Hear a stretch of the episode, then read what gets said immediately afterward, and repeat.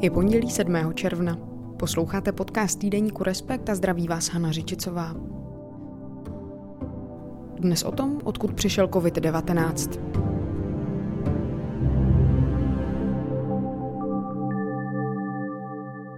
Teorie, že SARS-CoV-2 unikl z laboratoře, se vrací. Bagatelizovanou a často i zavrhovanou verzí se znovu začíná zabývat i odborná veřejnost. Kde se takzvaný nový koronavirus vlastně vzal? A dozvíme se to vůbec někdy? Proč je důležité potom pátrat? A jak se vyhnout senzacím a konspiračním teoriím nebo stereotypům, když o možnostech původu viru informujeme? Povídám si o tom s redaktorem Respektu Martinem Uhlířem, který se tématu intenzivně věnuje od samého počátku pandemie na webu i v časopise. Ahoj Martine.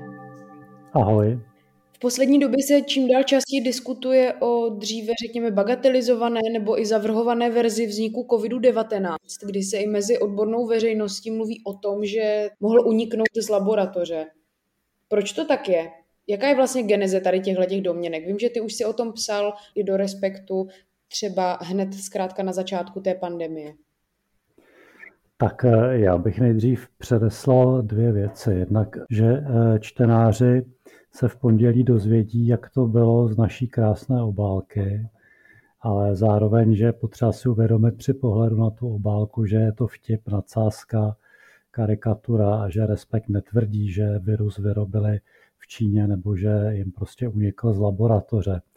Nevíme, jak to bylo, není to jasné, ale eh, co jaksi je zajímavé a co nás eh, trápí svým způsobem je to, že se tu vlastně nějakých 15 měsíců vůbec ne, nevěnovala pozornost té naprosto legitimní možnosti, že ten virus opravdu unikl. Znovu říkám, nevíme, jestli to tak bylo, ale rozhodně to není žádná konspirační teorie, protože jsou nějaké náznaky, že to tak být mohlo, k těm se ještě dostaneme.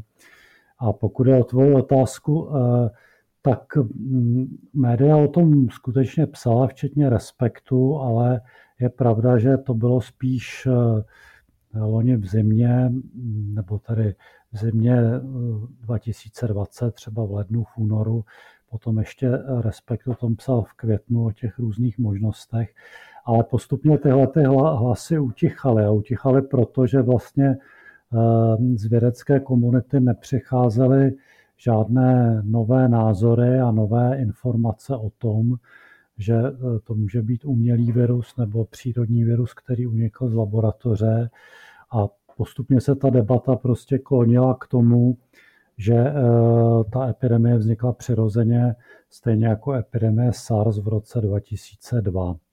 Čili ta, tohle je nějaký základní nástěn té debaty a i toho článku, který v pondělí v Respektu vychází. Ještě než se dostaneme k těm verzím, jak zkrátka mohl vůbec ten SARS-CoV-2 vzniknout, můžeš přiblížit, jak vzniknul SARS? No, virus SARS vznikl uh, zřejmě tak, že uh, jako jeho předek cirkuloval mezi netopíry, uh, od nich se na, nakazily šelmy zvané cibetky a od těch cibetek potom lidé, což zpočátku nebylo jasné, jakoby podařilo se identifikovat toho mezihostitele, ty cibetky asi za půl roku, ale trvalo zhruba tři roky, než tedy eh, to pátrání dovedlo vědce k netopírům a teprve v roce 2017 to bylo uzavřeno s jistotou, že skutečně ten virus pochází od netopíru a eh, na ledě se rozšířil přes ty drobné šelmy. Pojďme si přiblížit vznik COVID-19. S jakými verzemi tedy konkrétně pracujeme, když z toho vynecháme ty konspirační teorie a jaké jsou tedy ty náznaky, že ten virus mohl vzniknout uměle v laboratoři? Tak eh, ty teorie nejdůležitější jsou tři a eh, například v tom článku, který teď v pondělí vychází, je přední expert na biologickou bezpečnost Richard Ebright eh, ze Spojených států, který od začátku jak si bojoval proti tomu, abychom žádnou možnost nenechávali stranou, tak je označuje za stejně pravděpodobné. A ty tři možnosti jsou jednak tedy, že to může být eh, přírodní virus, který ovšem ti vuchanští virologové dovezli do Wuhanu a tam ho zkoumali a on jim unikl. Nebo že to může být virus uměle vyrobený, který těch wuhanských laboratořích vyrobili metodami genetického inženýrství, a nebo že skutečně ta epidemie vznikla přirozeně eh, jako SARS. Když se podíváme na, na to, co svědčí pro ty jednotlivé možnosti, tak vlastně příchod té epidemie SARS byl velkým šokem. Eh, byla to velmi nebezpečná nemoc a Čína zpočátku samozřejmě tajila, o co jde, tajila informace, no ale potom bylo jasné, že už to je neudržitelné, takže se to zveřejnilo a od té doby existuje velmi usilovné a legitimní úsilí v Číně přijít na to, jak to tedy přesně bylo, jaké viry jsou nebezpečné a jak tomu příště zabránit. To znamená, že vlastně eh, ti wuchanští virologové pod, nebo nejprve ne pod vedením, ona byla nejdřív jednou s členkou týmu, ale později se vypracovala na vedoucí pozice viroložka Š, eh, přezdívaná čínskými médii netopíří žena Š Li. Tak eh, prostě ona její tým jezdili do jeskyní v jižní nebo jeho západní Číně obývaných netopíry a tam odebírali vzorky jejich slin, krve, trusu a podobně. Vozili je do, do těch buchanských laboratoří a tam z nich eh, tady kultivovali ty viry a zkoumali je. Čili eh, nejde úplně vyloučit, že nějaký takový virus utekl, mohl se jim nakazit pracovník těch laboratoří, mohl se jim nakazit nějaký třeba pomocník nebo laborant už při tom odběru, mohli třeba něco vyhodit a mohlo to sežrat nějaké zvíře. Tam je jako zajímavé to, že vlastně i podle těch jejich publikací ty experimenty probíhaly na úrovni BSL-2, BSL-3, to je Biosecurity Level. Není to ta nejvyšší úroveň biologické bezpečnosti. Vlastně při BSL-2 máte rukavice, Eh, nějaký ochranný oblek a obličejový štít pravidla, ale není to ten přetlakový skafandr jako v té nejvyšší úrovni biologické bezpečnosti BSL-4. Kromě toho média psala o řadě jako událostí. Jsou to samozřejmě nepotvrzené věci, eh, ale mohlo k tomu dojít jako, jako eh, kontakt prostě s močí nakaženého netopíra, kdy ten větec takhle přišel do kontaktu a podobně. Takže to všechno svědčí o tom, že nějaký takový virus zkoumaný ve Wuhanu mohl utéct někoho nakazit a, a, a podobně. Mimochodem v tom Wuhanu jsou vlastně ta pracoviště dvě. Jedno je ten Wuhanský institut virologie, ale pak je tam ještě Čínské centrum pro kontrolu a prevenci nemocí, to je něco asi jako náš státní zdravotní ústav a ten má dokonce sídlo několik stovek metrů od toho tržiště, kde eh, ta epidemie poprvé vešla ve známost, by to nebyly úplně první příklady.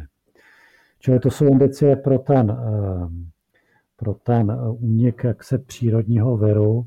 A pokud jde o to, že ten virus mohl být uměle vyroben, tak tam dodnes jako řada vědců říká, že to je nepravděpodobné, že by to poznali. Ono ze začátku se zdálo, že ten virus obsahuje některé, jako jeho dědičná informace obsahuje některé neobvyklé prvky a že by tudíž mohl být uměle vyroben. Na druhou stranu potom byly tyhle neobvyklé prvky nalezené i u jiných virů eh, přírodních, takže eh, se to přiklonilo zase k názoru, že eh, to bude spíše přírodní virus, protože ty viry v přírodě se různě kříží. Když se prostě nějaké zvíře nakazí dvěma koronaviry, tak jeho buňky mohou ty viry, ty konstrukční plány těch virů smíchat a vznikne nějaký hybrid.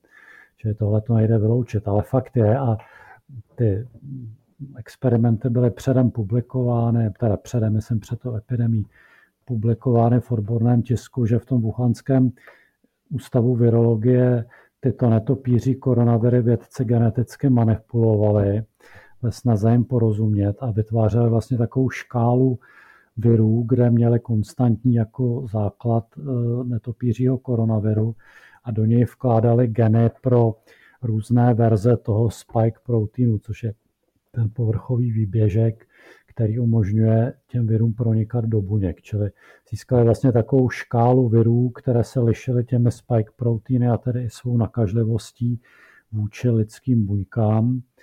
No a zkoumali potom, nebo plán byl takový, že budou hledat, které teda ty spike proteiny se vyskytují v jakých místech, u jakých netopírů, jestli okolní lidé, kteří žijí v okolí těch jeskyních, jestli mají protilátky, jestli s těmi netopíry přicházejí do kontaktu a odkud by tady příště mohla přijít ta epidemie. Navíc tento výzkum by mohl i pomoci eh, navrhnout vakcíny, protože vakcíny vlastně proti viru, který ještě neexistuje, ale mohl by vzniknout. Čili to byl, to byl ten eh, výzkumný záměr. No a prostě vznikla tam nějaká škála hybridních virů, chimer, které se nevyskytují v přírodě. Nevíme, jaké to byly viry, jak bohatá ta škála byla, jestli vytvořili jenom dva, což publikovali, anebo víc. Eh, takže kolem tohohle nepanuje jasno, ale prostě takové experimenty tam probíhaly a že nějaká chiméra utekla, si lze taky docela dobře představit. V Guardianu se píše, že právě Wuhanský institut virologie je ideálním místem k vytvoření něčeho takového. Takže vlastně to, co ty zprávě teď řekl, že geneticky manipulovali vědci wuhanští právě s netopířími koronaviry, to je asi pravděpodobně ten důvod. Ano, oni tam mají vlastně jaksi dva argumenty. Jeden je, že tam ten fakt, že tam byla obrovská sbírka těch netopířích virů, který, které prostě ti vědci přivezli z těch jeskyní, což v centru 11 milionového města možná není úplně šťastný nápad, jak se teď ukazuje, tam mít vůbec tyhle viry. A druhý je právě to, že tam byl jaksi eh, velmi zkušený tým, kterým prováděl, mohl provádět a prováděl tady ty experty genetické manipulace, tomu se říká eh, gain of function research, což jsou tady pokusy, kdy vznikají viry, které se v přírodě nevyskytují a mají nějaké vlastnosti, které si přeje autor toho experimentu. Čili to jsou dva argumenty, které ten Guardian uvádí. Třetí je ten, eh, že třetí, který by se dal doplnit, je ten, že, eh, že ne všechno probíhalo na té nejvyšší úrovni biologické bezpečnosti. Zároveň ten Guardian ale píše, že, abychom ho necitovali jednostranně, že ta představa, že ten virus unikl z laboratoře nebo že byl dokonce uměle vytvořen, je strašně atraktivní skutečně pro zastánce různých konspiračních teorií. Prostě máme tady vyníka, který má máslo na hlavě, snaží se zakrýt stopy, je to pochopitelné, jednoduché, zatímco ten přírodní původ epidemie je mnohem jaksi méně atraktivní, je to prostě složité, mohlo to proběhnout kdekoliv, někde se mohlo nakazit nějaké zvíře, to jsme teda ale do dneška nenašli. A je to prostě méně atraktivní teorie, čili jak si teď je potřeba, to dodávám k tomu já, zase rád pozor, aby se to kivadlo té debaty úplně nepřeklopilo k tomu, že virus je určitě jasně umělý nebo určitě unikl z laboratoře a vůbec se nepominula ta možnost, že nepravděpodobné věci se prostě dějí a třeba skutečně došlo k tomu, že v blízkosti dvou virologických pracovišť vypukla epidemie, která s nimi jaksi nemá nic společného. A ještě je tam důležitá jedna věc, že jak se to nebyla, to nebyl jenom čínský výzkum. Vlastně první tenhle hybridní virus, první virovou chiméru, potenciálně nebezpečnou, tak vytvořili vědci na Severokarolínské univerzitě v USA byla zatím eh, organizace zvaná Eco Health Alliance, která eh, jak si jimž prostřednictvím je financován i ten výzkum ve Wuhanu. A to, to jsou všechno experimenty, které byly placeny z peněz eh, amerického National Institute of Health, což je hlavní sponzor biomedicínského výzkumu. Čili jak si, když Donald Trump tohle financování zastavil, s poukazem na to, že možná, ta, že možná americké peníze pomohly stvořit pandemii, tak to vlastně byl tehdy kritizovaný, ale jak se možná rozumný krok, protože to tak opravdu být mohlo. A ty experimenty začaly ve Spojených státech. Jak se k tady té změně diskurzu, že virus mohl vzniknout v laboratoři nebo z ní třeba uniknout, staví Čína? Jak se k tomu staví taky třeba ostatní státy? No Čína to kategoricky vylučuje, označuje to dál za konspirační teorie a za metodu nějakého politického nátlaku na ní. Uh, ostatní státy, tak ostatní státy se k tomu mm, většinou nevyjadřují, byť jako známý je třeba australský postoj. Austrálie od začátku tlačí na to, aby se to vyšetřilo. Dokonce tam byla nějaká čínská odveta vůči Austrálii, teď si přesně nepamatuju, o co šlo. A zajímavý je ten postoj Světové zdravotnické organizace. Ono tam loni vyšetřovala tedy přímo v Číně, jak ta epidemie vznikla, ale od začátku to bylo šetření zaměřené na to, že ta epidemie vznikla přirozeně. To znamená, je to trošku jako v tom vtipu, že když eh, někdo hledá klíče pod lampou a na otázku, proč hledá zrovna pod lampou, odpovídá, že tam je líp vidět. Ale eh, prostě to, to vyšetřování bylo uzavřeno s tím, že unik eh, viru z laboratoře je extrémně nepravděpodobný, ovšem potom vystoupil šéf VHO a řekl, že to vůbec není tak jasné, že to nebylo, že ta druhá možnost nebyla hm, pořádně vyšetřena a že všechny, pokud je o VHO, tak všechny možnosti jsou na stole. To znamená, Světová zdravotnická organizace v tuto chvíli rozhodně netvrdí, že epidemie vznikla přirozenou cestou. A co třeba Spojené státy a prezident Biden, jakým způsobem vlastně pátrají oni po původu tohoto viru? No vlastně to první, jak se Donald Trump, než odešel z Bílého domu, tak eh, proskakovaly takové zprávy, že zveřejní naprosto zásadní věc ohledně původu pandemie, která ukáže prstem na Čínu. Nakonec to tak zásadní věc nebyla, ale zajímavé to bylo. Zveřejnili ta jeho administrativa někdy v lednu, než skončila, eh, tak eh, možnost, že nějací pracovníci toho Wuhanského ústavu virologie onemocněli už v listopadu 2019, to znamená ještě dřív, než byly ty první dokumentované případy, oficiálně dokumentované, ty byly až v prosinci, eh, nějakou nemocí.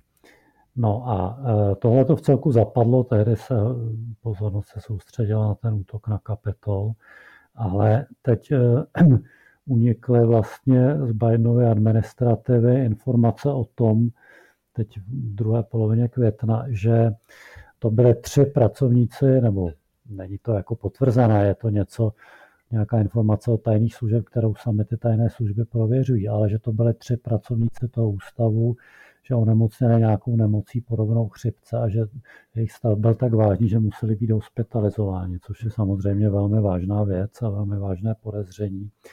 No a prezident Biden eh, nařídil nové, nebo ne nové, ale nařídil vyšetřovat tu věc teď s dvojnásobným úsilím a chce do 90 dnů výsledky, přičemž eh, ten Richard Ebright říká, že informace, které, se dají vyšetřovat, jsou přímo ve Spojených státech. Může je mít ta EcoHealth Alliance, můžou je mít vydavatelství časopisů Nature a Lancet, můžou je mít organizace jako USAID, Agentura pro mezinárodní rozvoj, nebo DARPA, výzkumná eh, agentura Ministerstva obrany amerického, můžou je mít ty National Institute of Health, Institutes of Health, ten sponzor biomedicínského výzkumu. To znamená, tam je rozhodně co vyšetřovat. A pak unikly také informace o tom, že tajné služby chtějí použít masivní výpočetní sílu k tomu vyšetřování, což pravděpodobně znamená, že chtějí analyzovat nějaká velká data, telefonní hovory, informace o pohybech nakažených lidí, e-maily, kdo ví co, to nevíme, ale prostě nějaká takováhle data. Takže je, je možné, že se nějakých zajímavých odpovědí dočkáme. Na druhou stranu pravděpodobnější asi je, že se nikdy nedozvíme s jistotou, eh, jaký původ ta epidemie má. Dokonce objevují se hlasy, že to neví ani, ani čínské vedení, což já tady pochybuju. Myslím si, že tím mají mnohem víc informací než my. Možná to samozřejmě je. A když jsme u těch jaksi hlavních a konspiračních a nekonspiračních teorií, tak vlastně zajímavou věc, kterou jsem mi řekl jeden vědec, s kterým jsem o tom mluvil, je, nebo on to řekl tak jako mezi řádky, ale vlastně my vůbec jako nevíme, jestli to nakonec opravdu A teď to samozřejmě potřeba brát s rezervou. Vůbec nemáme žádné náznaky, že by to tak mohlo být.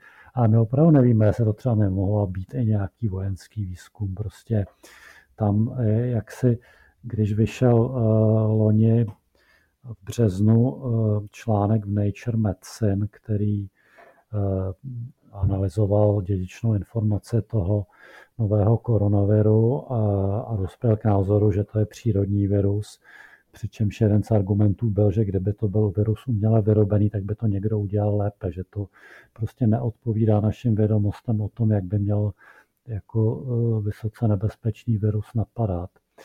Eh, tak to byl jeden argument, ale pak tam byl ještě jeden, eh, jeden argument a sice ten, že takový zásah zanechává dědičné informace stopy.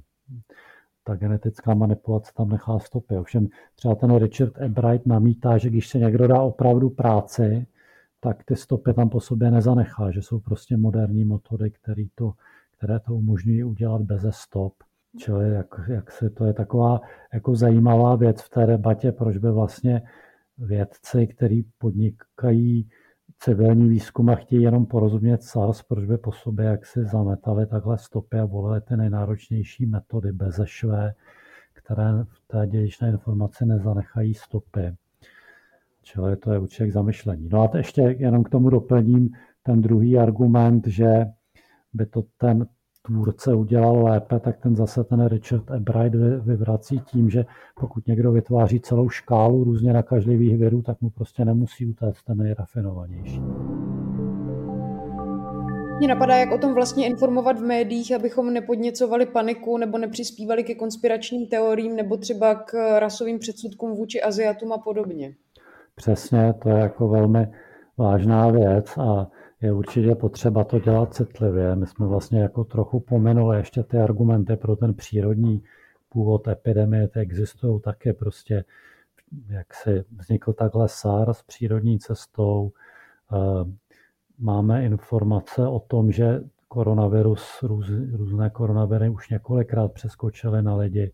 V Číně akorát se to někam nerozšířilo, někdo třeba onemocněl, někdo možná i umřel, ale zůstalo to v nějaké úzké oblasti. Potom, jak, si, jak jsem říkal, tak ty viry opravdu se kříží spolu v tělech různých zvířat, takže může vzniknout takovýhle nový virus. To všechno samozřejmě je pravda a je pravda, že prostě to roze, rozmíchávání vášní je problematické, takže je potřeba informovat citlivě. Na druhou stranu ale, jak si někteří třeba odborníci na globální zdraví, tak přímo vyzývají k tomu, třeba v časopise Nature, aby se, to, aby se ta Čína nedráždila, aby se myslí vlastně spolupracovali na, eh, na tom, jak teďka tu situaci řešit, jak třeba zintenzivnit výrobu a distribuci vakcín a jakoby ten postoj nedrážděme Čínu, tak to je zase věc, která mě teda osobně jako maximálně irituje. Tak tady jenom do dnešního dne umřelo více než 3,5 milionu lidí. Ve skutečnosti bude mnohem víc, protože třeba v Peru teď ti lidé umírají a vůbec nebyli testováni prostě někde doma masivně, takže to bude mnohem, mnohem víc lidí jako nedozírné ekonomické škody, prostě utrpení, psychické problémy, ztráta obživy. Všechno tohle, jak si na nás udeřilo a my bychom vůbec neměli zkoumat, jak se odkud to přišlo a proč. To, je, to mi přijde jako neuvěřitelně krátkozraký pohled. Tak díky, Martine. Není zač. Děkuji taky za prostor. To byl redaktor Martin Uhlíř. V dnešním čísle týdeníku Respekt si můžete přečíst víc. A více toho do dnešního podcastu nevejde. Díky, že jste nás poslouchali. Poslouchat můžete dál ve svých podcastových aplikacích nebo taky na našem webu respekt.cz. Tam už vás stejně jako na stáncích a v trafikách čeká i aktuální vydání časopisu. Těším se za týden. Hana Řičicová.